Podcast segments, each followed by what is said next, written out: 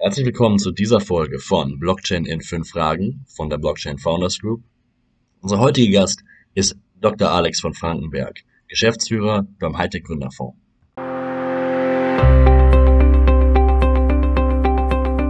Herzlich willkommen zu dieser Folge von Blockchain in fünf Fragen von der Blockchain Founders Group. Unser heutiger Gast ist Dr. Alex von Frankenberg. Er ist Geschäftsführer beim Hightech Gründerfonds und ich freue mich riesig, ihn heute dabei zu haben. Alex, schön, dass du da bist. Hi Felix, äh, danke, dass ich da sein darf. Ähm, kurz vor Weihnachten, Jahresendsport. Sehr gut, sehr gut. Bevor, bevor wir mit den wirklichen Fragen anfangen, kannst du noch mal unseren Zuschauern erklären, was du direkt beim Hightech Gründerfonds machst?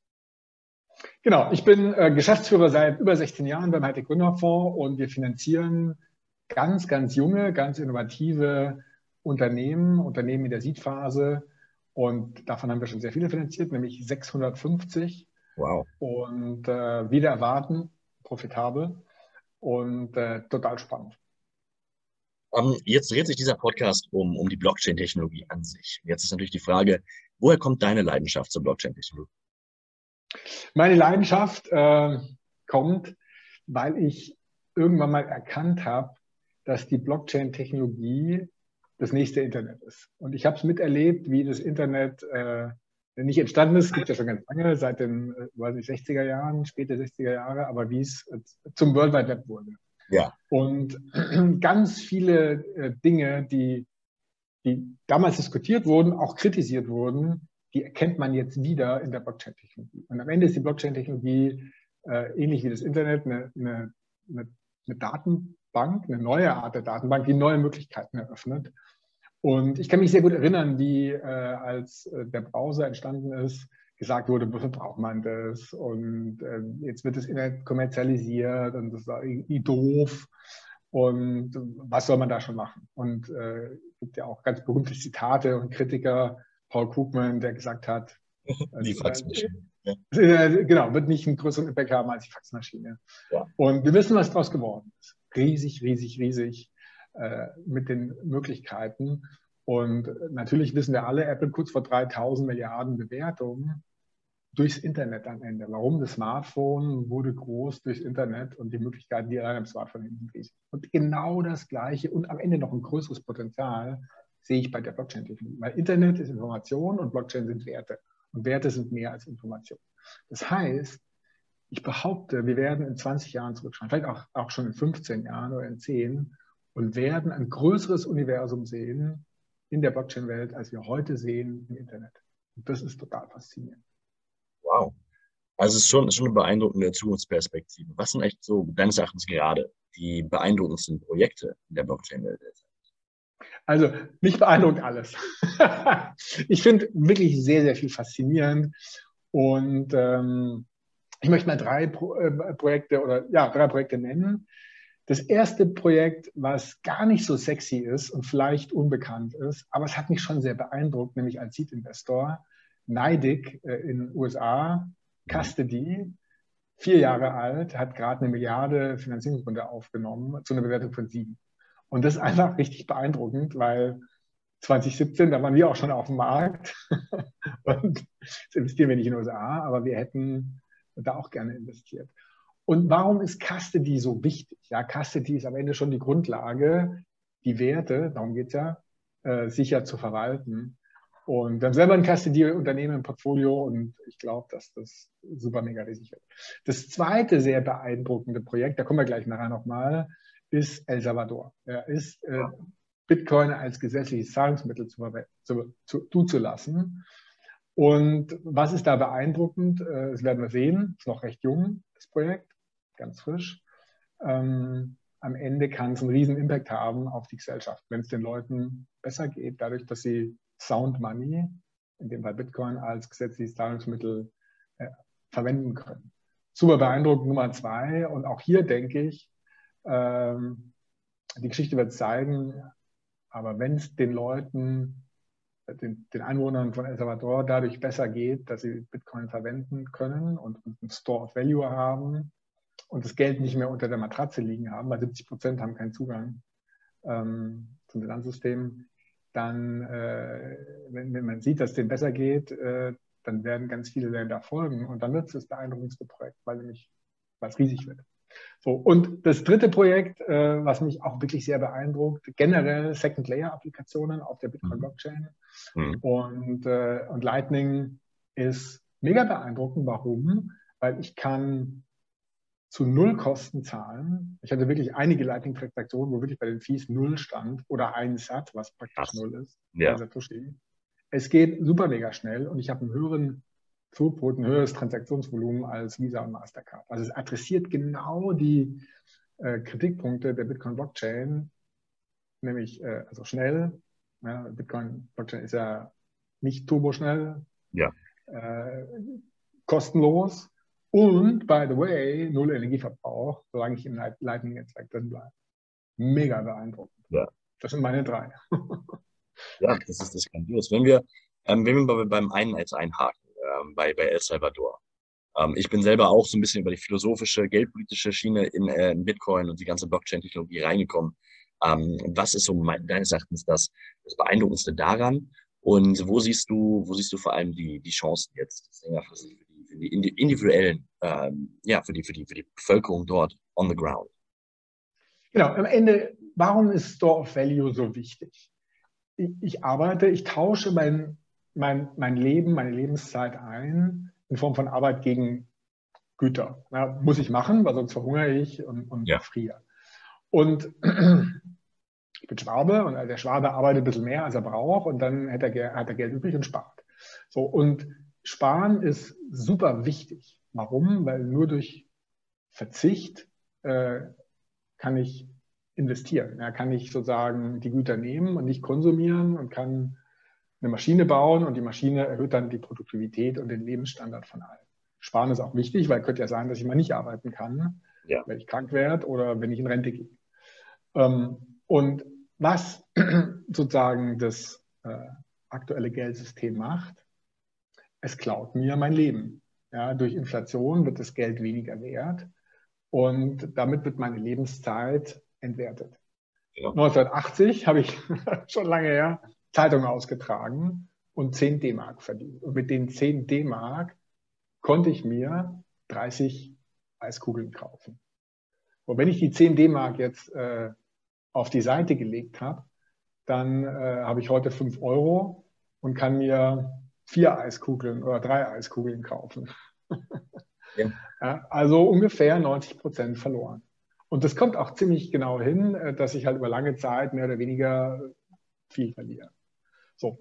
Und jetzt kann man sagen, ja, Alex, bist schlau, du kannst investieren, kaufst halt Aktien und dann hast du eine Rendite, die liegt über der Inflation. Ja, genau, ich kann das vielleicht. 90 äh, Prozent der Leute können es nicht. In El Salvador können es äh, äh, mehr oder weniger alle nicht. Warum? Wir haben gar keinen Zugang zum Finanzsystem. Die können nicht, äh, die haben kein Bankkonto. 70 Prozent der Leute haben kein Bankkonto. Die können nicht sagen, ich kaufe mir jetzt eine Aktie oder ich kaufe mir eine Anleihe oder sonst irgendwas. Die können sich nicht wehren gegen Inflation. Und das ist total unfair, das ist unsozial, das ist nicht in Ordnung. Und äh, vielleicht, die Volkswirte nennen da ein paar positive Argumente, durch, durch ein bisschen Inflation läuft das Geschäftsleben besser, vielleicht. Aber zu hohe Inflation ist definitiv nicht in Ordnung ja. und das sehen wir aktuell. Und deswegen ist es total wichtig, dass wir zumindest mal den Zugang bieten, die Möglichkeit, unser Geld ordentlich aufzuheben, ja, unser Leben, unsere Lebenszeit ordentlich zu, zu speichern für dann, wenn ich es später mal brauche. Und die Möglichkeit bietet Bitcoin. Und wir reden jetzt nicht nur über äh, 70 Prozent der Leute, sondern wir reden über, weiß ich nicht, 6 Milliarden Menschen, die keinen ja. Zugang haben zu dem. Und deswegen ist es richtig groß. Und zwar vielleicht das Größte, was wir sehen. Vielleicht klappt es auch nicht. Ja, vielleicht hat es keine Wirkung und die Leute, warum auch immer, äh, nehmen es nicht an. Oder am Ende, vielleicht ist Bitcoin dann doch nicht so erfolgreich. Egal, dann war es wenigstens ein Suchwert. Genau. Ähm, für mich war es immer faszinierend, dann auch die soziale Frage dort zu beleuchten. Das ist ja, Inflation ist ja eine Umverteilung eigentlich äh, von unten nach oben, von Menschen mit Zugang, äh, von Menschen ohne Zugang zum Finanzsystem äh, zu Menschen, die einen Zugang haben. Äh, und von daher finde ich es faszinierend, dass, dass auch viele Leute diese soziale Frage eigentlich in vielen, äh, in vielen Themen ähm, in der gesellschaftlichen Diskussion nach vorne stellen, der Bitcoin eigentlich noch nicht so auf dem Schirm haben, beziehungsweise sich da sehr bedeckt halten. Ähm, und die, die soziale Frage, die betrifft alle, die betrifft uns genau. auch. Genau. Und ich finde es, ähm, ich finde, wir freuen uns, wenn wir Aktien kaufen und vielleicht eine Immobilie haben, die einen Wert steigt. Ja, auch in Ordnung. Man muss aber sehen, dass jetzt in Deutschland haben nur irgendwie 46 Prozent der Haushalte Immobilien, 54 nicht. So, was passiert bei den 54, die das nicht haben? Da steigen die Mieten. Genau. Und äh, das ist halt der größte Kostenblock äh, Mieten, den die meisten Leute haben. Steuer. Ja, na, genau. Und ähm, ich finde es einfach wichtig, dass wir in der Gesellschaft eine gesunde Balance haben. Ja, jemand, der viel arbeitet, der viel leistet, der soll auch äh, überproportional was davon haben. Ja, und zwar äh, das dann auch, auch für später haben, auch storen können. Und jemand, der, der Pech hat, äh, der, der vielleicht äh, äh, Pech hat, nicht so viel Glück hatte, auch, auch nicht so eine gute Aus, Ausbildung hatte oder seinen Job verliert, ja, dem muss man helfen. Auf jeden Fall, gar keine Frage. Also total bin ich mega dafür. Aber genau diese Umverteilung von, von unten nach oben, die sollte man sehr kritisch beleuchten. Und ähm, naja, Sound Money, und das zeigt auch die Geschichte, weil wir hatten die längste Zeit Sound Money durch im 19. Jahrhundert, durch, durch durch den echten Goldstandard bis, ja. noch, bis zum Ersten Weltkrieg. Äh, äh, Sound Money ermöglicht durchaus äh, den, den Ausgleich äh, in der Gesellschaft und ermöglicht durchaus eine sehr positive wirtschaftliche und technologische Entwicklung. Ja. Und ja, wenn ich super viel habe, dann gebe ich auch gern was ab. Natürlich. Gar keine ja. Frage. Ja. Ähm, jetzt sind das ja alles sehr komplexe Themen, sowohl Finanzpolitik als auch, als auch die Blockchain-Technologie. Was glaubst du, kann getan werden, um Menschen ähm, wie du und ich oder auch oder der durchschnittliche Mensch, wer, wie kann dieser Mensch mehr von über die Blockchain lernen? Wie kann er sich darüber bilden? Also, ich glaube, wir brauchen eine ausgewogene Berichterstattung. Ich bin jetzt ein bisschen bullisch, ja, aber natürlich sollte man auch sagen, es gibt ein paar Nachteile. Ein Nachteil bei Bitcoin schwankt sehr stark. Und wenn es schwankt, macht es Stress und jemand, der das nicht gewohnt ist, der macht dann, trifft dann vielleicht auch falsche Entscheidungen, verkauft dann hektisch oder kauft hektisch. Ja. Oder tut auch zu viel Geld rein. Ja. Sollte man all sein Geld investieren oder, oder noch Kredit aufnehmen, wie Michael Saylor mit MicroStrategy das macht? Nee, sollte man nicht. Ja, man sollte äh, so viel investieren, wie man auch, äh, sodass man gut schlafen kann, wenn es schwankt oder wenn es dann doch vielleicht am Ende nicht erfolgreich ist, dass man dann immer noch, immer noch gut schlafen kann. Also eine, eine ausgewogene Berichterstattung, die durchaus die Nachteile benennt, absolut, aber auch die Vorteile, ebenso beides. Und dann äh, eben nicht äh, übertrieben, äh, auch keine übertriebenen Empfehlungen abgeben oder die ja. Leute da. Äh, was man auch machen sollte, ist ähm, breit aufklären. Also genau was, was du machst mit, mit, ähm, mit mit Podcasts, was viele andere machen, der Blogtrainer, die 21 Jungs, dass man einfach informiert, dass man lernt. Und ich finde, dritter Punkt, was man machen sollte, man soll es einfach ausprobieren. Äh, immer wenn ich jemanden treffe, der kritisch ist, dem äh, installiere ich die äh, eine Wallet, Wallet auf Satoshi, äh, auf, auf sein Handy und schicke ihm einen Dollar in, in, in, in Lightning. In, in, also sind ja irgendwie so 2000 Satoshis und dann sage ich, guck mal hier, zack, da ist es und, und mal ausprobieren. Und, äh, und da braucht man nicht viel Geld riskieren. Äh, man kann ja mal für 50 Euro oder 10 Euro oder was auch immer anfangen, äh, ähm, Bitcoin zu kaufen, sich eine Wallet runterladen, mal hin und her zu schicken, zu gucken, wie funktioniert Und natürlich gibt es viele Bücher, die man sehr empfehlen kann. Ich lese gerade Fiat-Standard von, von Seifedin Amus und ja. natürlich auch Bitcoin-Standard, ganz, ganz viele andere. Lesen, Weihnachten, Tag, zwei Stunden Pause von der Familie, Buch lesen. Sehr gut, sehr gut. Ähm, als allererstes möchte ich die Frage stellen, wie siehst du die Blockchain Founders Group in dieser ganzen Entwicklung und warum glaubst du, dass wir geeignet sind, die, die Herausforderungen, die ja in der Blockchain-Szene ähm, existieren, in der Zukunft am besten zu, zu meistern? Ja, ich habe ein Herz für Seed Investment, ich habe auch ein Herz für Pre-Seed und, und, Company Building. Das habe ich vor dem Hightech Gründerfonds gemacht, Company Building. Ja. Und ihr seid sehr, sehr früh und das ist ein toller, toller Spot, unterwegs zu sein. Und genau diese Schwierigkeit aus einer Idee, vielleicht aus der, aus der Uni, aus der Forschung raus, äh, ins Unternehmertum den Schritt zu begleiten, das ist das, was ihr macht. Ihr habt einen klaren Fokus auf Blockchain-Themen, nicht nur Bitcoin, auch, auch andere Themen. Ja, das Universum ist natürlich größer als Bitcoin. Äh, da wird es ganz viele tolle Anwendungen geben und ihr seid da unterwegs und ich finde das äh, super. Ihr, ihr ermöglicht äh, letztlich auch das, was wir machen, nämlich die, die, die erste Finanzierung. Äh, sehr kompatibel mit uns. Ja, wir mhm. investieren gerne natürlich gemeinsam, aber auch gegebenenfalls nach euch. Und ihr, ihr, ihr, ihr entdeckt die neuen Amazons des Blockchain-Universums. Ich sage immer, wir schreiben das Jahr 95, Amazon ist ein Jahr alt und Google wird in zwei Jahren gegründet. Und genau das Gleiche wird passieren im Blockchain-Universum. Äh, wir, wir drehen uns um und sehen jetzt ein ein Jahre altes Unternehmen und daraus wird vielleicht das nächste Amazon. Und wir ja. gucken in die Zukunft und in zwei Jahren wird ein Unternehmen gegründet, das wird das nächste Google. Mit Sicherheit.